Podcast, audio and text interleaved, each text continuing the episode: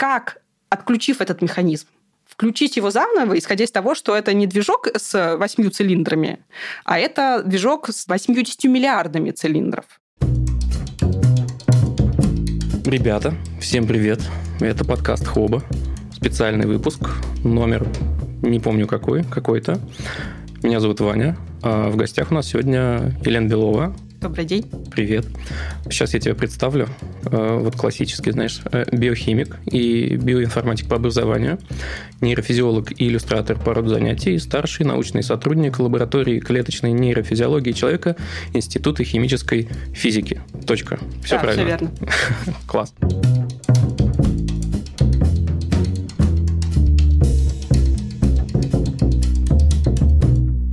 Слушай, я, собственно, хочу с этого и начать. С таких длинных преамбул, с длинных представлений. Кажется, что это какая-то сложная конструкция, и сходу обычному человеку не понять, чем ты занимаешься. Чем занимается старший научный сотрудник лаборатории клеточной нейрофизиологии человека Института химической физики? Ну, если говорить э, совсем в общем, то мы делаем науку. Мы пытаемся изучать какие-то процессы, которые происходят э, в мозге, и слова клеточной нейрофизиологии человека означают, что мы занимаемся довольно необычной по нейробиологическим меркам штукой, мы записываем активность отдельных нейронов э, мозга человека. Можно это сделать только э, в очень специальных случаях. Это нейрохирургические операции. По показаниям мы работаем с двигательными расстройствами и помогаем хирургам определить правильно цель в мозге, на которую они, собственно, стремятся попасть. И затем мы можем изучать эту активность и пытаемся понять, какие особенности записи этих клеток связаны с теми или иными признаками патологии. Вот. Если совсем-совсем на пальцах, то это вот э, наша деятельность. То есть, когда мы собираем данные, мы приезжаем э, к нейрохирургам в операционную, у нас там есть свои собственные установки, которые записывают, э, собственно, активность, которыми мы управляем, а затем эти данные переносятся на какие-нибудь носители, и большую часть времени мы занимаемся анализом этих данных, сортировкой, предварительной обработкой, очисткой от артефактов, и затем э, проводим вот всякие аналитические процедуры, считаем статистики, спектральные какие-то характеристики, что-то такое, и затем пишем статьи.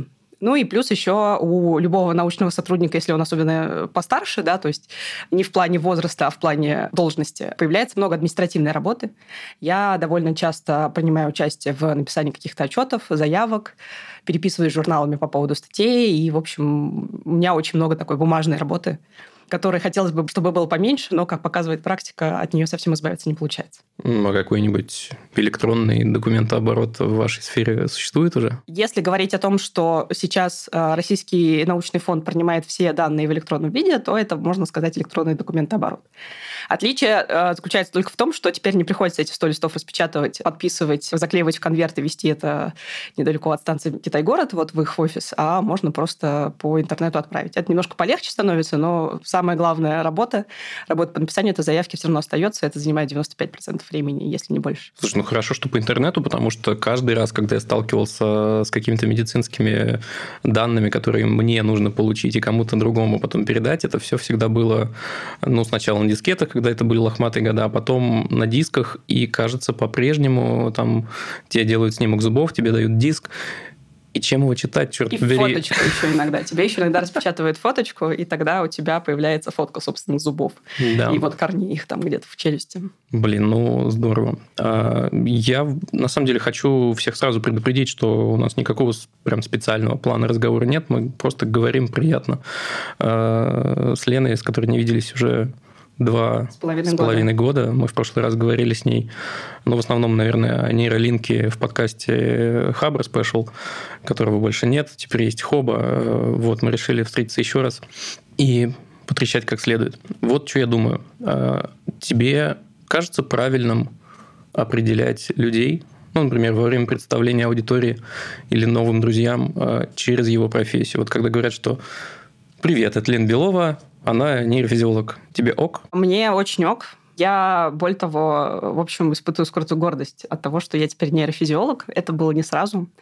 Я закончила биологический факультет и очень долго работала именно как биохимик. То есть вот эта вот э, история с моим представлением о том, что я биохимик и биоинформатик по образованию, она отражает э, мой путь поиска себя и в профессии. А, вот. И э, я первоначально занималась и защищала кандидатскую диссертацию по биохимии атеросклероза. Мы изучали сердечно-сосудистые заболевания. Это была совсем другая лаборатория, совсем другой институт. И в какой-то момент я поняла, что мне там скучно, и я не вижу себя там через 5, там через 10 лет. При этом у меня было очень мало понимания того, чем я хочу заниматься, и я пробовала разные виды деятельности. Вот примерно в это время я как раз э, начала заниматься иллюстрацией, а в это время я пошла в вечернюю школу биоинформатики и вообще стала думать вообще, а чем еще люди могут заниматься, кроме тем, что вот само собой получилось вот по накатанной, что называется. Вот. И в какой-то момент я поняла, что нет, офисная работа это не для меня. Я ученый по своему складу ума, мне очень интересно что-то новенькое, и я совершенно не умею работать по алгоритму. Ну, то есть я умею работать по алгоритму, просто это очень скучно. А, вот. И я начала думать о том, а чем же вообще, собственно, можно заниматься так, чтобы это прям глаза горели. И я поняла, что я хочу заниматься мозгом и еще где-то полгода размышляла о том, какие у меня есть варианты перейти вот внезапно из э, изучения биохимии крови в изучение мозга. Искала какие-то вот варианты скорее близкие, но, в общем, совершенно случайным течением обстоятельств попала в ту лабораторию, в которой я сейчас э, работаю. Фактически люди искали человека на ставку. Я пришла, сказала, вы знаете, я ничего в вашей области пока не понимаю, но мне очень интересно, и я готова учиться. Вот, я хотел спросить как раз, а как этот транзишн переход, ну, происходит? Он происходит э, несколько болезненно, я бы сказала. И главная болезненность заключается в том, что вот этот слом траектории приводит к тому, что тебе очень тяжело именно продвигаться карьерно. Я могу сказать, что последние там три или четыре года я пишу заявки на грант как руководитель и не могу их получить именно потому, что у меня достаточно мало бэкграунда именно нейробиологического и достаточно мало публикаций. То есть я перешла из одной области в другую где-то в 30 лет, и все, что было перед этим, оно фактически стало ну, нерелевантным моим нынешним занятием. То есть, с одной стороны, у меня есть какие-то публикации, с другой стороны, они совсем не по той теме.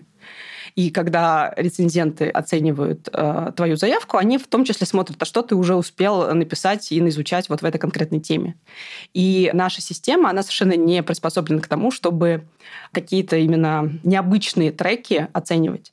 То есть э, предполагается, что человек после аспирантуры пошел, вот он молодой ученый, он здесь наработал, значит, себе какую-то репутацию, он что-то тут такое уже сделал, и затем он идет в уже не молодые ученые, и он получает там какое-то руководство своим грантом, и у него, значит, вот этот процесс через профессуру и, возможно, там куда-нибудь в академию, если у него все хорошо получается, вот он, значит, такой прямой и практически без извилин.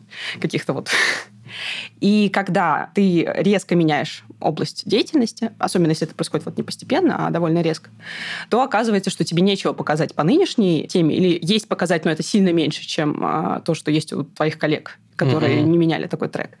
Вот. И старые э, твои заслуги, они, в общем, фактически обнуляются. Я не очень понимаю, насколько это вопрос к нашим структурам, а не к тому, что, в общем, наверное, лучше заранее готовиться к таким э, вещам, как ты, не знаю, соломку стелить или, может быть, сразу выбирать правильный трек, но вот это то, что есть. Блин, ты говоришь правильный трек, я себе слабо просто представляю, как...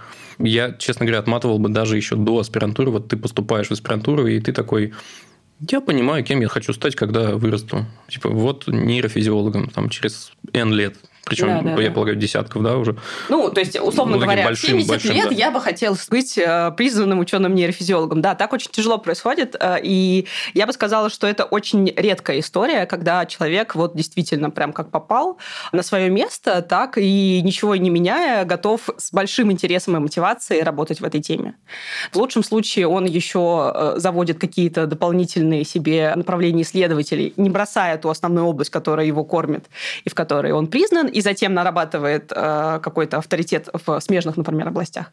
Но эта штука подразумевает довольно много везения и очень много ресурса. То есть тебе нужно, с одной стороны, иметь э, возможность продолжать те исследования, которые есть, одновременно нарабатывать себе какой-то э, задел на какие-то исследования, которые тебя интересуют, переходить из области в область постепенно. Это такое очень идеалистическая, такая сферическая карьера в вакууме человека, который вот все одновременно успевает. А если речь заходит о том, что ты вдруг переосмыслил свой путь и хочешь заниматься чем-то совсем другим, то вот у нас конкретно это довольно тяжело сделать, и система будет будет сопротивляться тому, чтобы ты куда-то переходил. Окей, ты можешь быть там исполнителем в каком-то гранте, можешь как-то там заниматься сам для себя, но денег по твои конкретные исследования и под э, какую-то конкретную тему тебе, скорее всего, не дадут, скажут, нет, у вас не хватает опыта, и вообще вы как-то сомнительно смотритесь. Угу. А ты говоришь, что предыдущие заслуги как бы обнуляются, а предыдущий опыт, он ну, помогает тебе? Да, Предыдущий опыт, в силу того, что и там, и там это была наука, очень сильно помогает. Во-первых, я очень благодарна своему предыдущему научному руководителю. У него был очень богатый опыт составления заявок, и он очень хорошо умел вот этот бюрократическим таким немножко языком описать свое исследование так, чтобы произвести очень сильное впечатление и при этом не пообещать те золотые горы, которые потом с тебя спросят. Вот. Это такой очень хитрый навык, которым, мне кажется, должен обладать любой ученый, если он пишет заявки на грант. При этом, если речь идет о публикации научных исследований за рубежом, то требуются немножко другие навыки и немножко другой подход. То есть там гораздо в меньшей степени нужно наводить тень на плетень и гораздо больше понимать, как твое конкретное исследование вписывается в то, что происходит в принципе в этой области. То есть гораздо важнее сказать, вот смотрите, вот, вот здесь вот есть э, такой-то кусочек картины, а вот этот наш пазл вот сюда вот вставляется, угу. и вот смотрите, вот эта линия теперь, она была прерывистая, стала непрерывной, мы стали понимать чуть больше. Блин, ну, наверное, мне ближе вот этот второй подход, когда поменьше слов, побольше дела, побольше конкретики. Я, знаешь, что еще вспомнил? С удивлением в этом году обнаружил, что мой препод по переводу, а я заканчивал лингвистический, открыл э, мини-школу для ученых и, по-моему, кажется, с медициной связано, по изучению специализированного английского, потому что, оказывается, это целая, целая проблема. Можно быть супер классным ученым в России, но не знать даже, как написать работу на английском и туда все это подать. Это проблема? Это бывает проблемой. Мне кажется, что более молодые исследователи, они, им вообще легче с английским вообще. Они гораздо больше в этой среде, они часто смотрят какие-то YouTube-шоу, слушают подкасты на английском языке. То есть для них английский в гораздо большей степени понятный и привычный язык общения, чем для более старшего поколения. Ну и кроме того, у меня есть ощущение, что если ты просто очень много читаешь английских статей, а я, например, по своей э, специфике работы не могу практически читать статьи на русском, потому что мы чуть ли не единственная лаборатория, которая занимается конкретно этой темой в России. И ты как бы и так уже в э, курсе. Э, ну, то есть и то, что происходит в нашей лаборатории, ты в курсе, а все остальное тебе приходится читать на английском языке, потому что это язык международного общения. Лаборатория в Германии, в Испании, в Израиле, в США, в Англии, все они пишут на английском. И и для того, чтобы вот встроить свой кусочек исследования вот в эту всю картину, тебе нужно очень много читать. И после 100 статей, которые ты прочитаешь исследовательских, мне кажется, у тебя в голове уже появляется сам собой шаблон того, как примерно выглядит статья. Хотя, конечно, если этому учить специально, если объяснять людям, что, собственно, здесь происходит, э, то им чуть проще подкладываться под этот шаблон. И мне кажется, такое обучение очень может помочь нашей науке продвигаться. Потому что люди часто очень талантливые, умеют э, работать с данными, данными, но не очень умеют представлять свои результаты и не всегда понимают, как это сделать так, чтобы они смотрелись максимально выигрышно. Да, знаете что, немножко альтруизма, хотя Александр Зайцев, мой препод, не знает о том, что я поставлю ссылку в описании, я ее поставлю. Мне кажется, полезная штука. А, слушай, есть еще, точнее, был, наверное, сейчас давно не встречал, э, такой флешмоб, когда люди пытались э, там, в одном-двух предложениях описать по-человечески, о чем же был их там диплом, диссертация. Могу с себя начать. Предлагаю поиграть в такую игру. Как это звучало? Во-первых, э, к диссеру я подступался, но потом понял, что спасибо, нет. Ровно потому, что очень много слов, а дело как будто бы Это штука, которая мало. тебя готовит к деятельности ученого. Это такой очень сложный барьер из нагромождения слов и процедур, которые снаружи кажутся совершенно бессмысленными. Ну, или почти бессмысленными. Ну, да. вот да. Так вот, э, значит, я пытаюсь. Получается, что текст и гипертекст отличаются, а, а человек воспринимает текст линейно, и что нам делать с гипертекстом, непонятно, и мы пытаемся разобраться. Вот примерно об этом э, Но должен был быть, да, должен был быть мой диссер. Ну, а, мой диссер э, был посвящен э, биохимии крови и то, что с ней происходит во время сердечно-сосудистых каких-то заболеваний. Вот. И а, если совсем на пальцах, то если у тебя сахарный диабет, и у тебя в крови много сахара, и он начинает превращаться не так, как задумано, во всякие разные вредные вещества, альдегидной природы, то, что называется, то э, сосудам гораздо хуже, чем если у тебя просто атеросклероз и окислительный стресс. То есть я понимаю, что это очень сложные слова атеросклероз и окислительный стресс. Но, в общем и целом, сердечно-сосудистые заболевания, когда у тебя в крови много сахара, это гораздо хуже, чем э, заболевание, когда у тебя в крови мало сахара. Вот так бы я сказала. Прикольно. Слушай, вот если бы все так Какое-то такое коротенькое описание для самых маленьких и тупых. Мне, кстати, очень нравится история про «Станцуй свою диссертацию». Это тоже такой прекрасный конкурс. Э, он проводится каждый год. Это ролики на YouTube. Они от таких прям совершенно из серии «Детсадовский утренник» до очень сложных и классно срежиссированных хореографических постановок. И обычно там есть какой-нибудь титр, о чем была диссертация, и дальше люди пытаются станцевать PhD. Вот э, можно поискать какие-то странички, посвященные этим конкурсам, их много разных. Это действительно очень красиво. Это очень красивые видео. Вот. И не всегда этот арт прям непосредственно показывает э, суть работы, но иногда получаются очень классные вещи. Блин, надо посмотреть. Ссылки тоже, конечно, оставим. Слушай, вот ты написала диссертацию, а в этой области дальше что-то развивалось по твоим, не хочу сказать, что прям по твоим стопам, но вот в этом направлении были какие-то другие работы, ты за ними следила, что-то что там менялось? Ну, сейчас это направление развивается, и более того, у ученых есть такой, значит, э, показатель своей собственной крутости. Он называется, да, да, цити... вот есть индекс цитируемости журнала, а есть индекс цитируемости ученого. Вот он угу. называется индекс Хирша. Вот, и надо сказать, что биохимический Хирш у меня очень внушительный. То есть у меня около девятки, это для меня, мне кажется, достаточно высокий показатель. Я знаю там ученых, коллег э, в своей области. Э, это сопоставимо с другими людьми, которые много пишут и работают. При этом весь этот биохимический хирш э, после там, 15 года, когда я ушла из этой области, он продолжал расти, люди продолжают ссылаться на мои работы. То есть эта тема действительно развивается. Другое дело, что я за ней практически перестала следить. Ничего прорывного там не происходит. Это больше связано с разработкой лекарственных препаратов, чтобы как-то помочь людям регулировать уровень сахара и понять, как вообще это все работает. Э, то есть это какая-то очень специальная тема. Прорывного в ней э, и так вот незаметно снаружи. А ресурса на то, чтобы прям следить за этим серьезно, не хватает. Мне гораздо интереснее сейчас э, развиваться именно как ученый-нейробиолог. Угу. О, кстати, ты сказал новый термин нейробиолог, нейрофизиолог, э, нейрохимик. Это три разных. Э, а, ну, вообще в английском языке есть прекрасное слово нейросайенс. То есть это фактически нейронауки. История в том, что Мозг, он настолько сложен, что там прекрасно уживаются люди из очень разных профессий, из очень разных специальностей, и все они вносят что-то свое в понимание того, как мы вообще устроены внутри. То есть у нас есть э, нейрохимики и нейробиохимики, которые занимаются больше изучением каких-то веществ, сигнальных, несигнальных, каких-то каскадов обменов веществ, э, которые меняют поведение нейрона или вокруг него каких-то клеток, иммунологи, которые там изучают какие-то иммунные реакции, которые могут в мозге происходить. Потом есть какие-нибудь физики самые разнообразные, начиная от всех этих э, крутых э, технологий визуализации, когда мы можем увидеть не просто мозг, а мозг, который работает, который меняет свою активность э, с очень хорошим разрешением сейчас. У нас есть методы записи электрической активности, причем сейчас разрабатываются электрохимические методы, когда электричество, например, проводит какую-то реакцию, и мы видим свечение. То есть у нас э, происходит процесс э, перевода электрического импульса в световой сигнал. Вот. И благодаря этому можно увидеть э, работу большого количества нейронов, например, на машинной коре.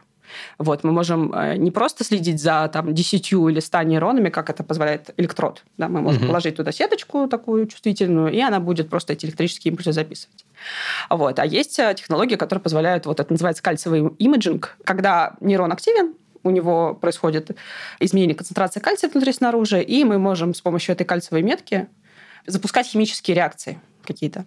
И благодаря этому мы прямо видим активности десятков тысяч, например, нейронов, и можем э, более точно во времени э, видеть, как активируются те или иные клетки, как одна клетка активирует другую клетку, вот это все. Блин, прикольно. Это очень красиво. Вот. Мы пока еще не очень умеем классно интерпретировать эти данные, но это уже следующий шаг. А я правильно понимаю, что даже там, для ученых с большой буквы, в моем понимании слова, визуализация – это наилучший способ понять. Просто, ну, когда ты смотришь на цифры, э, господи, это каша какая-то для меня. Да, визуализация, конечно, позволяет понять, что происходит. И я бы сказала, что ну, самый простой способ визуализации циферок – это построить график, например, угу. или какую-то диаграммку, или еще что-то такое. И мы этим активно пользуемся, потому что действительно держать в голове цифры очень тяжело, и очень тяжело сопоставить, да, насколько 735 и 835 834 отличаются друг от друга. Когда мы рисуем столбики с какими-то доверительными интервалами, мы сразу глазами можем увидеть вот эту разницу, увидеть, насколько она большая, маленькая, что это вот с точки зрения здравого смысла, что угу. называется. Да? Потому что, э, например, у генетиков, э, которые тоже много всего изучают интересного, у них э, часто бывает история в том, что, например, вот такой-то аллель, вот такой-то замена одной буквы в коде генетическом на другую приводит к увеличению риска развития болезни на 4 и 5% доверительный интервал 3,9, 5,2. И э, ты так, окей, это вот как история про то, что сегодня вероятность дождя 15%. Не брать с собой 15% зонтика, вот э, Блин, интересно как. То есть э, одна история это с тем, что мы можем получать какие-то цифры, какие-то данные, как-то их оценивать, анализировать, другая, как мы их интерпретируем. И я бы сказала, что, наверное, важное в науке, что у нас сейчас э, только-только начинает происходить, это именно попытка ученых интерпретировать данные и донести самый вот важный смысл, суть происходящего для простого человека. То есть, чтобы это не было 15% зонтика или там 15% таблетки. Да, интерпретация важна. Блин, и ты в этот момент, получается, полагаешься на даже если, смотри, если ученый или э, врач тебе что-то интерпретирует, ну, ты же не понимаешь, почему он так считает. Ты не можешь его проверить никогда. То есть это все равно элемент доверия какого-то такого. Ну, институт э, репутации – это очень важная история. Если ты не доверяешь вообще науке, ученым или там врачам, это большая проблема, потому что фактически вся нагрузка на то, чтобы проверять их и понимать вообще, что происходит, почему тебе то или иное там посоветовали или наоборот отсоветовали, ложится на твои плечи. И это требует прям очень большого кругозора и очень много времени в том, чтобы в этом разобраться. При этом я не могу сказать, что наши медики хорошо образованы. То есть довольно часто бывают вот эти истории с тем, что терапевты прописывают лекарства с недоказанной эффективностью, что врачи советуют принципиально противоположные вещи, не в состоянии объяснить вообще, почему они советуют то или иное. Они говорят, вот вам вот это. Угу. Потом приходит, кто же вам такое сказал? Нет, вам совсем другое. Да? И человеку приходится метаться по врачам в поисках того, кто сможет вообще объяснить нормальным языком, что происходит и почему разные люди разные советуют. То есть это такая большая проблема, и мне кажется, что вот это доверие, его повышение во многом связано с образованием, то есть для того, чтобы, в принципе, понимать э, результаты научные, нужно все-таки обладать каким-то кругозором. То есть, как минимум, держаться тех же самых таких немножко материалистических позиций, в которых данные, они откуда-то происходят и о чем-то свидетельствуют, да, и что, в общем, эксперимент... Короче, на них можно опираться в целом. Что на них можно опираться, да, что это не какая-то история про то, что вот у меня так, у тебя так, у меня Земля круглая, у кого-то плоская, и в целом там у кого-то Земля вокруг Солнца крутится, а у кого-то Солнце вокруг Земли, боже мой, да какая разница, все это, не знаю, там мир иллюзий, да, и платоновская пещера, значит, с идеями на стене, у каждого, значит, свой показывает. Изначально нужно придерживаться какой-то общей позиции, да, то есть, что мир познаваем, во-первых, это очень важно. То есть, если мы считаем, что мир принципиально не познаваем, то наука не имеет смысла потому что она пытается познать мир. Вот. И дальше о том, что в этом мире есть какие-то законы, которые работают для всех. С гравитацией мы там более-менее разобрались, а вот уже с какими-то вещами, связанными там с работой иммунной системы или мозга, уже вот сложнее. Плаваем там. А, ну, плаваем. Во-первых, потому что все-таки гравитация, ее очень тяжело отрицать. Каждый с ней сталкивается каждый день, там, когда что-то у него там со стола падает, или он сам на льду подскальзывается. А вот э, когда речь заходит о каких-то вещах, особенно которых тебе кажется, что ты имеешь представление, потому что ты опираешься на свой некоторый опыт, опыт. Но этот опыт, он э, имеет очень высокий уровень субъективности. То есть то, что мы чувствуем, во многом зависит от того, во что мы верим. Факт. Слушай, одна из важных черт, э, наверное, успешного ученого в том, что он может понятно рассказать, почему все так, как оно все устроено обычному человеку. Э, ты можешь рассказать нам, а что происходит в нейрофизиологии сейчас новенького? Что-нибудь интересное? Обычным людям вообще есть? Ну, сейчас очень много всего интересного происходит. У нас э, есть э, какие-то ну, технологии визуализации, которые позволяют нам больше понимать про мозг человека. И мы сейчас открываем какие-то новые типы нейронов и новые типы именно там пластичности какой-то. Но это, наверное, такая более специальная история. Если говорить про какие-то вещи такие более простые, то это скорее вопрос про нейропротезирование. А, то есть сейчас э, все активнее. Это не только связано с Илоном Маском, хотя он, в общем, немножко взбодрил и привлек внимание к этой области. Но сейчас проходит очень много испытаний, э, которые должны помочь людям вернуть подвижность, например, утерянную в результате либо повреждения на уровне э, спинного мозга, иногда это нейропротез, это просто замена конечности. Э, то есть вот эта вся область, она достаточно активно развивается. Я думаю, что еще через сколько-то времени человек с бионической рукой появится просто на улицах там, города Москвы, и это будет не какая-то вот уникальная история, да, там, как, например, у Маргариты Грачева, это будет что-то более часто встречаемое, мы будем видеть просто бионические протезы. Иногда не понимая, что это бионические протезы, потому что если надевается перчатка, или если, например, это нога, то это просто невозможно понять. Ну, да. Хорошо настроенный бионический протез, он неотличим от конечности в одежде. Кроме того, сейчас появляются технологии возвращения зрения, например.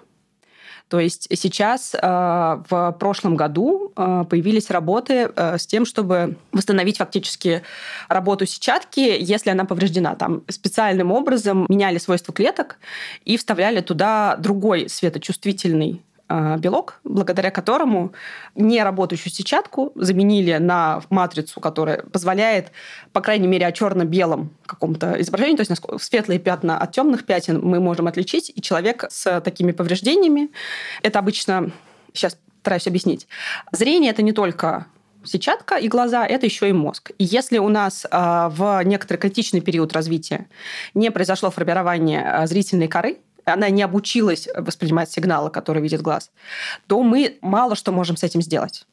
Но если у человека было нормальное зрение, и что-то с ним произошло, например, сетчатка начала отмирать, то такому человеку мы можем вернуть зрение, заменив сетчатку на другую светочувствительную матрицу. И вот сейчас вот это вот как раз происходит. Люди пытаются вернуть зрение тем, у кого оно пропало. А ты говоришь о светочувствительной матрице биологической или нет? Это биологическая матрица, но это не... Я сейчас могу наврать, но кажется, это не клетки сетчатки. То есть там история в том, что есть у нас а, палочки-колбочки, которые меняют сигналы, у них свои особенные светочувствительные белки. А есть а, другие светочувствительные белки, которые используются в оптогенетике. То есть они, реагируя на свет, сразу фактически открывают канал, Угу. И происходит изменение потенциалов электрических на поверхности клетки. Вот такие белки, они приживляются на другие, насколько я помню, клетки, и за счет этого э, запускают сразу именно электрическую активность, потому что в сетчатке там чуть-чуть более сложный процесс э, запуска электронного сигнала, то есть там прям каскад химических реакций внутри. Вот. А тут просто свет попал, канал открылся, электрический импульс. А если представить себе картинку, которую человек видит с такой матрицей, это ЧБ? Это ЧБ, скорее всего, да но никто понять же... А, ну хотя Нет, мы можем может, спросить. Конечно, конечно, очевидно. да. История в том, что исследования на человеке прекрасны тем, что мы можем спросить. То есть, э, с одной стороны, э, многие вещи на человеке мы не можем делать, у нас есть э, серьезные этические ограничения. С другой стороны, прелесть любой работы, которая проведена на человеке, в том, что ты можешь спросить человека о его впечатлениях или попросить его что-то сделать. Животное приходится как-то обучать, либо как-то хитрым образом что-то такое придумывать, чтобы понять, вот что оно сейчас чувствует, что оно сейчас думает. И если оно вот делает вот так-то, это потому что вот оно там решило что-то или ему что-то примерещилось. Вот как нам проинтерпретировать поведение и э, напрямую сопоставить его с тем, что происходит в разных там структурах мозга. Угу. И это прямо вот в глазу происходит, прямо приходят ребята в халатах, начинают ковыряться у тебя в глазу, На, насаждают там... там новые клетки. Нет, там не ковыряются в глазу. Это история про ту самую генную инженерию, когда мы берем определенные а, генетические конструкты, то так. есть мы берем а, вектор. Это называется словом вектор, да, это такой кольцевой кусочек генетического кода, в котором написано, что вот этот вот белок нужно синтезировать и доставить его туда-то, вот на поверхность клетки. И а, мы, значит, э, сначала в глаз, я не знаю, уж капаем или колем, вот э, раствор, содержащий вот, этот, вот, вот эту генетическую информацию. Она встраивается в клеточки, и клеточки работают с ней как с другой генетической информацией. Они синтезируют белочек и, значит, смотрят метко вот сюда, значит, это надо отправить, отправляют это на поверхность, они встраиваются, и постепенно этих белков становится больше, и в какой-то момент они начинают улавливать э, свет, открываться, менять потенциалы. Вот человек начинает что-то видеть. фантастически. Слушай, а мы про разрешение что-нибудь понимаем? Если я правильно помню последние там, научно-популярные книжки, которые я читал про зрение, разрешение у, ну, в базе у человека не очень-то высокое. И мы достигаем такой классной картинки, потому что постоянно э, смещаем ну, фокус и достраиваем. И это все там благодаря мозгу, который формирует картинку. Там много всего. Во-первых, у нас есть э, очень небольшой кусок острого зрения, вот это поле, э, угу. то, что называется макула, желтое пятно, это э, небольшой участок в самом центре сетчатки, который обладает максимальной чувствительностью, самой максимальной остротой зрения. То есть там больше всего вот этих вот клеток э, светочувствительных рецепторов. Это максимальная точность и максимальная детализация. Вся остальная картинка, она такая более... Э, разрешение там гораздо хуже, вот, mm-hmm. вот так вот скажем. И для того, чтобы хорошо понять, что происходит, и увидеть детали где-то на периферии, нам нужно постоянно э, перемещать взгляд. То есть мы сначала смотрим один угол, второй угол, третий угол. То есть фактически разные части изображения попадают в этот момент вот на это желтое пятно, и мы видим вот эти вот детали картинки. Дальше у нас идет процесс обработки этой картинки внутри мозга. И там мы обучаемся видеть какие-то вещи. То есть узнавать какие-то конкретные паттерны и давать им какие-то свои ярлычки. Это во многом процесс обучения. То есть, например, мы видим буквы там, русского или английского алфавита и в состоянии понять и сопоставить, что вот этот символ, он читается вот так-то. Если мы там какой-нибудь китайский иероглиф смотрим, то для нас это просто закорючка или какая-нибудь арабская вязь. То есть, если человек не обучен воспринимать это как давать это, смысл вот этому символу, для него это просто закорючка. Вот. Во многом то, что мы видим вокруг, связано с тем, как мы обучены воспринимать мир и узнавать, и, там, давать какие-то ярлычки тому, что мы видим. Вот. И если вернуться к этой ЧБ-картинке, э, вот человек снова начинает видеть хотя бы так, он по-прежнему способен распознавать эти образы. Ну, то есть, если он или он видит сильно контрастную именно ЧБ, прям без градации серого? Насколько я понимаю, насколько это все контрастно, будет зависеть от, ну, во-первых, хрусталика, то есть угу. у нас есть еще линза, которая позволяет именно сфокусировать изображение. Я, честно говоря, еще не читала конкретно эти работы э, так вот, чтобы в деталях все рассказать. Но, насколько я понимаю, там приходится как-то подстраиваться, но ты довольно быстро, если у тебя это зрение было утеряно, особенно недавно, обучаешься эту картинку видеть и интерпретировать. Но какой-то уровень вот этот э, подстройки, видимо, нужен. То есть как минимум во-первых, эти белки нарабатываются постепенно, и нужно к этому тоже привыкать, как-то это все э, воспринимать. Вот хороший вопрос, надо, конечно, почитать и посмотреть. Может быть, потом на своем канале напишу пост про то, как людям возвращают зрение. Ты сейчас про гиппокампус? Да, да, да, да. канал? Да, да, да. Подписывайтесь, ребята. Ссылочка в описании. Да, да, да, да, да. Сам вчера подписался. А, слушай, раз уж мы немножко скачем там по моему плану, который уже давно пошел по броде, а, я понял, что у тебя никнейм в интернетах э, Умка Скво. Да. А почему? Ой, это очень просто. Это моя девичья фамилия. То есть у меня фамилия по мужу Белова, а девичья фамилия у меня Кумскова. И вот если посмотреть, то эти буквы а, Кумского, это просто, да, это старая фамилия. Я так вот в интернете себя обозначила, мне понравилось это обозначение, и оно вот такая вот анаграмма получилась. Я почему стал искать в итоге по нику, потому что я ввожу э, Елена Белова, и что я получаю? Марвел. Черт да, побери. Да. Это, это очень как смешно. Как такое соседство? Ой, это еще не, не оказалось не самое странное соседство. Когда вышла книжка, и э, я начала посматривать отзывы, выяснилось, что есть еще одна писательница Елена Белова, которая пишет какую-то такую, в общем, фантастику, что-то такое типа дамской прозы. Вот. И э, LiveLib, который э, размещал информацию о моей книжке, он просто, значит, приписал ее к тому ближайшему автору, который есть. Вот я с удивлением увидела, что, оказывается, написала кучу какой-то странной литературы с э, довольно специфическими обложками. В общем, не совсем в моем стиле. Вот. Э, такие вот бывают штуки, потому что с Marvel, ну, боже мой, там как-то попроще немножко. А тут тебя действительно с реальным человеком могут перепутать. Так, ну, получается, не утаить ничего. Ты написала книгу, э, которая называется «Автостопом по, по мозгу». мозгу. Когда вся вселенная у тебя в голове, да. Вот. А Зачем ты написала книгу? Не было другого выхода? В смысле? Нет, это была до некоторой степени давняя мечта. Ага. Я очень книжный человек сама. Я очень люблю читать. И мне кажется, что вот эта вот мечта когда-нибудь стать э, взрослым человеком и настоящим писателем, она как-то вот всегда со мной была.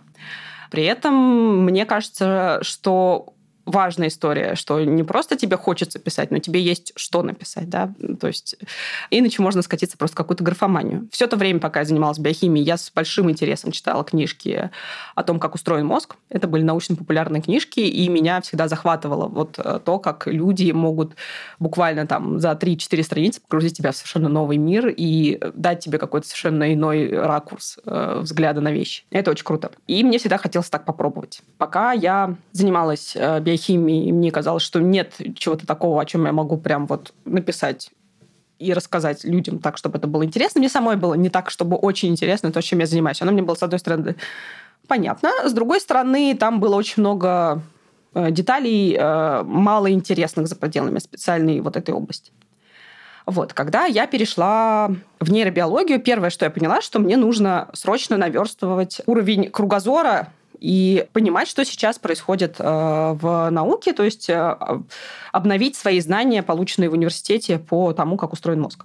И я начала очень много чего читать. Я читала обзоры, я читала исследовательские статьи, иногда попадались какие-то более специализированные главы. И в какой-то момент э, я завела канал для того, чтобы самые интересные штуки описывать как-то для себя и делиться с другими. Первое, с чего я начала, это история нейрохирургии и какие-то совершенно нереальные стереотоксические рамы, которые в свое время проходили. Вот, это прям отдельные области искусства. То, что хирурги накручивают на голову человеку для того, чтобы э, точно попасть ему в определенную структуру.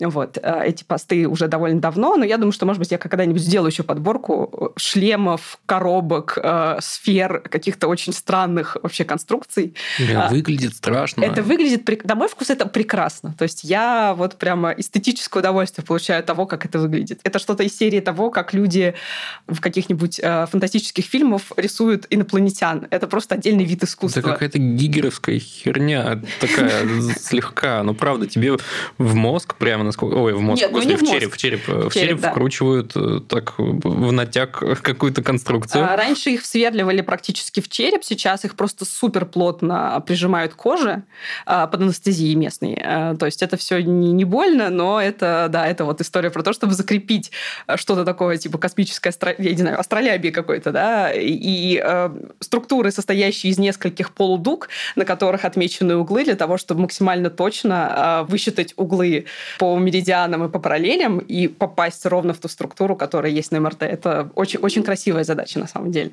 Такая немножко инженерная.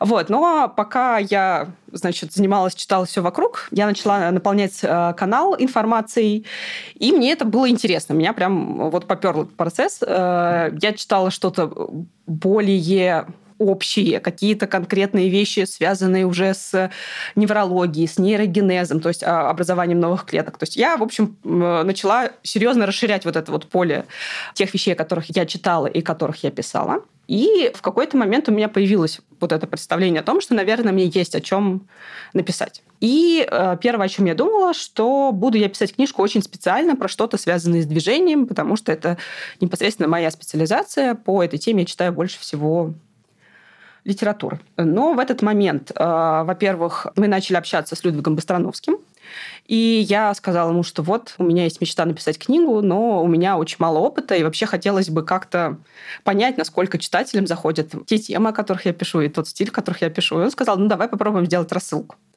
Это был такой первый опыт именно работы с редакторами и с людьми, которые как-то пытаются направлять твою деятельность. И это получилось очень интересно, но совершенно не то, что изначально задумывалось. Это был такой опыт перевода моих представлений о том, как работает мозг, на язык того, что понятно, нужно и востребовано людям, которые не занимаются изучением мозга.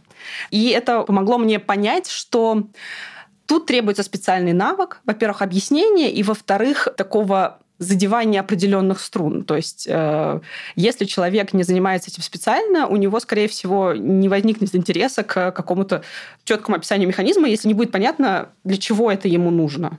Да, вот в жизни, в которой нет никакой там нейрохирургии, нет никакой нейрофизиологии, а есть просто там, не знаю, какой-нибудь менеджмент, кофе и общение с друзьями. Вот. Это отдельный навык с тем, чтобы зацепить человека, который, в общем-то, не, не очень в этой теме. И через э, Людвига на меня вышло издательство, которое само предложило мне написать книжку о том, как устроен наш мозг. Меня немножко удивило удивил этот запрос. То есть это была история о том, что мы хотим книжку, в которой вот прям с самого начала мы описываем, что такое мозг, как он устроен, строение, функции, что-то вот такое потом, какой-нибудь бантик дальше для читателей, вот что-то про мозг и их э, жизнь повседневную. Вот, потому что мне казалось, что таких книг очень много, хотя когда я стала потом смотреть, выяснилось, что довольно много книг э, уже более специальные.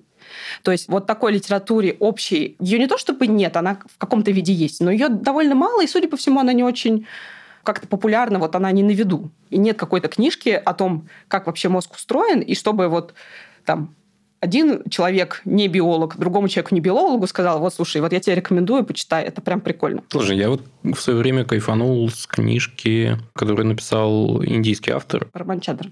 Да-да-да. Мозг рассказывает но там было в меньшей, наверное, степени про устройство и в большей степени про то, как оно работает. Как оно работает, да. Есть а, еще прекрасный, например, автор Оливер Сакс, который написал несколько книг о том, что происходит, когда в мозге что-то ломается. Mm-hmm. А, у него была своя неврологическая практика, и время от времени к нему попадали пациенты с э, нарушениями в определенных точках э, внутри мозга. И это приводило вот, ну, классическая история э, человека, который принял свою жену за шляпу. Когда у человека нарушается распознавание лиц людей, и он не понимает, что перед ним человек, например.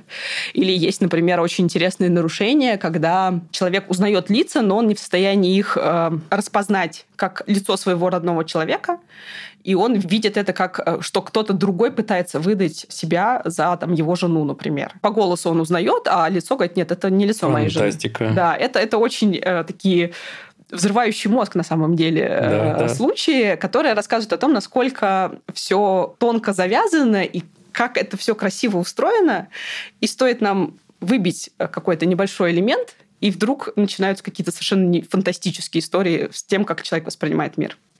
Вот. При этом литература такой общая, ее действительно не так, чтобы много, ее э, нет вот на слуху. И это отдельная такая творческая задача пересказать учебник нейробиологии, условно, так, чтобы это было интересно человеку, который проспал всю биологию в школе, да, потому что его учитель не смог его заинтересовать тем, что вот это вот, это что-то такое, чем, чем интересно, было. да, да, почитать или посмотреть.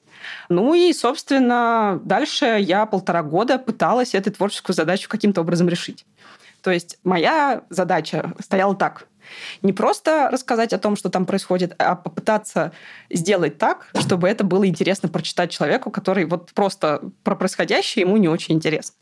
Я искал какие-то интересные истории из истории нейробиологии, из истории чего-то, что было около нейробиологии. То есть вот книжка Первая глава про ствол мозга начинается с того, как курица отрубили голову, и она еще полтора года прожила, в общем, без большей части мозга ну, то есть того, что там в основании мозга осталось, ей хватало на то, чтобы спать, как-то жить. Э, кормил ее этот фермер, который, собственно, отрубил ей голову, понял, что птичка не умирает, решил посмотреть, сколько это может продолжаться.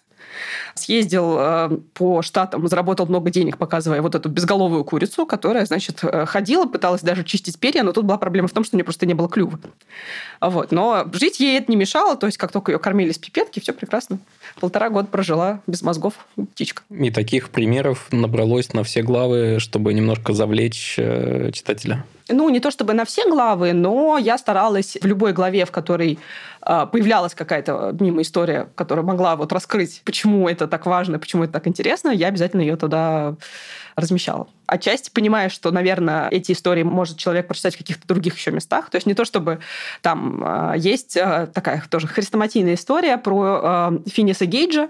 Это был американский служащий на железной дороге, которому пробило железным прутом переднюю часть черепа и снесло часть лобной доли в полушарии. И он после этого тоже, в общем, довольно долго прожил, потом умер от э, каких-то эпилептических приступов, которые у него постепенно развились.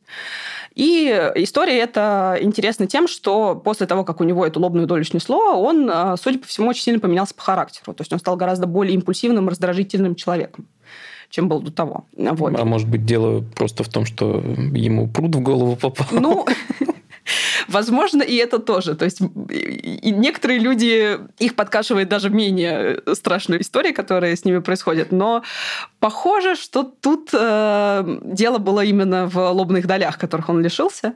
Вот, они все-таки связаны с самоконтролем, как сейчас э, более-менее понятно, и позволяют человеку контролировать себя и часто делать не то, что хочется, а то, чего у тебя будет просто меньше неприятностей потом. То есть эта история, мне кажется, кочует из книжки в книжку, но так как она уместна, и так как изначально я ориентировалась на тех людей, которые вряд ли читали много нейробиологической литературы, то есть какой-то научно-популярной, скажем так, литературе про то, что происходит в мозге, то я вот эти истории тоже использовала, пересказывала и старалась как-то вплести их в контекст и посмотреть на них с той стороны, которая мне было интересно в данном случае. Слушай, ну ты вообще книжку начала с козырей просто. Я когда открыл, такой, вау, ничего себе пример. Э, короче, long story short. Э, некий мужик находит э, замшелый целую гаубицу и думает, надо пострелять из нее, засовывает туда эм, огнетушитель, наполненный чем-то, стреляет, все взрывается. И что с ним дальше происходит-то? Ему практически отрывает голову. Вот. И я такой, ничего себе книжка об устройстве мозга. Не то, чтобы это единственная история, из-за которой на книжке есть лейбачок 18+. Там еще рассказано про то, что происходит в мозге, когда мы пьем алкоголь. Алкоголь у нас тоже, в общем, 18+.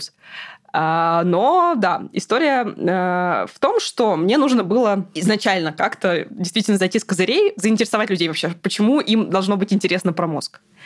И у нас э, есть ощущение, что мозг это такая какая-то довольно сложная структура, но в целом окей, что там такое, вот мы что-то такое думаем, как-то там этим пользуемся и не задумываемся о том, что вообще для чего она нам а она нам вообще для выживания. То есть мозг – это супер классное устройство для того, чтобы не просто выживать в мире, но выживать в мире с максимальным профитом. То есть мы обучаемся видеть вокруг ситуации и вести себя в них так, чтобы с минимумом усилий получать максимум того, что нам хочется. И мы очень в этом, на самом деле, поднаторели. То есть э, вот вся наша цивилизация – это вот этот вот способ обучения тому, как быстро и легко сделать какие-то вещи, которые будут потом долго приносить нам какой-то профит. При этом, если речь идет о том, что мозг нужен для выживания, то нужен был какой-то красивый пример и достаточно яркий, чтобы продемонстрировать вот эту вот важную такую э, идею. И я долго думала, как бы так вот завернуть эту историю, чтобы это было интересно, и вспомнила про премию Дарвина. Вот, это как раз те самые истории, когда люди очень необычными способами самоубиваются. И э, в Америке есть не только сайт, но и, по-моему, несколько сборников выпущено таких историй. То есть э, есть э, сначала активисты, которые потом это все монетизировали, они собирают эти все истории с, со всего мира, и потом собирают это в лонг-лист, шорт-лист, и, значит, э, есть какие-то номинанты. Вот этот вот мужик – это наш соотечественник, и он попал таки в американскую премию Дарвина за, так сказать, э, вот такой самоубийственный в прямом смысле этого слова поступок. Там еще есть, по-моему, еще более э, сумасшедшая история про малазийского мага, который запер себя в гигантской сковородке с рисом, чтобы провести ритуал очищения. И, собственно, там погиб. Причем он пытался оттуда выбраться, но заклинило крышку. То есть это был какой-то гигантский, видимо, вок, поставленный на огонь, в который он сам по своей воле залез. И когда он стал оттуда выбираться, крышку эту заклинило, а потом уже стало поздно. То есть я еще в состоянии как-то представить, что может быть у человека в голове, когда он запихивает огнетушитель с карбином в дуло гаубицы. Он думает, что, наверное, ничего сейчас не произойдет, а потом я отбегу на нормальное расстояние. Но когда человек по своей воле заходит в сковородку на огне, вот тут вот у меня вообще нет идей, что там.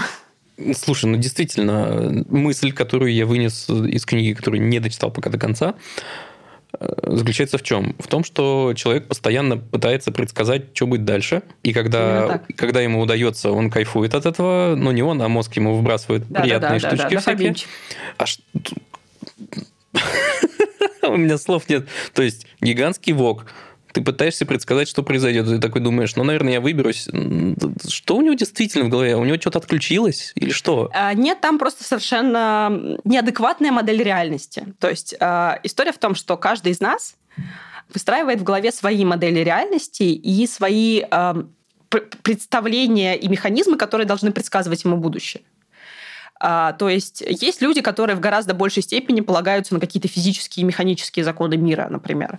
И это совершенно одна модель. Да? Есть люди, которые в гораздо большей степени видят и риски, и возможности в общении с другими людьми.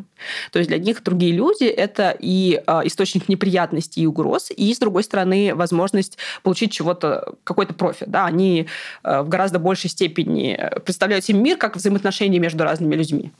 И есть отдельная такая категория людей, которые в гораздо большей степени видят какие-то невидимые силы Вселенной, которые влияют на то, что с ними происходит.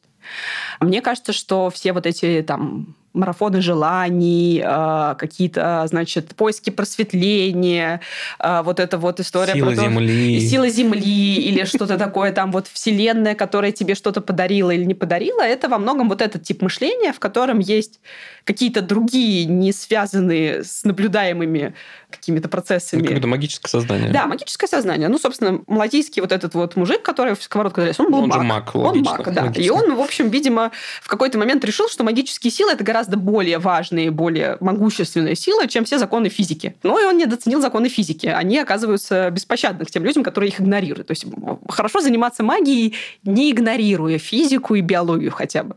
Вот. Мне кажется, что главная проблема магического мышления, хорошо запущенного, в том, что люди перестают видеть вот этот вот реальный мир, в котором источники угроз могут быть не связаны с какой-то там запросом во Вселенную, а просто с вирусом, гравитацией или там, например, огнем. Слушай, с другого ракурса зайду к тому же. Я вот журналист, и за время, что я им работаю, я понял, что другим людям интересно читать истории про людей. А почему? Собственно, я хочу понять, почему мне намного, намного интереснее прочитать про то, как мужику оторвало голову из-за того, что он засунул огнетушитель в гаубицу, чем ну, про ствол мозга. Давай откровенно. Э, Как бы оно интересно, но если сравнивать, такой, ничего себе. Да, конечно.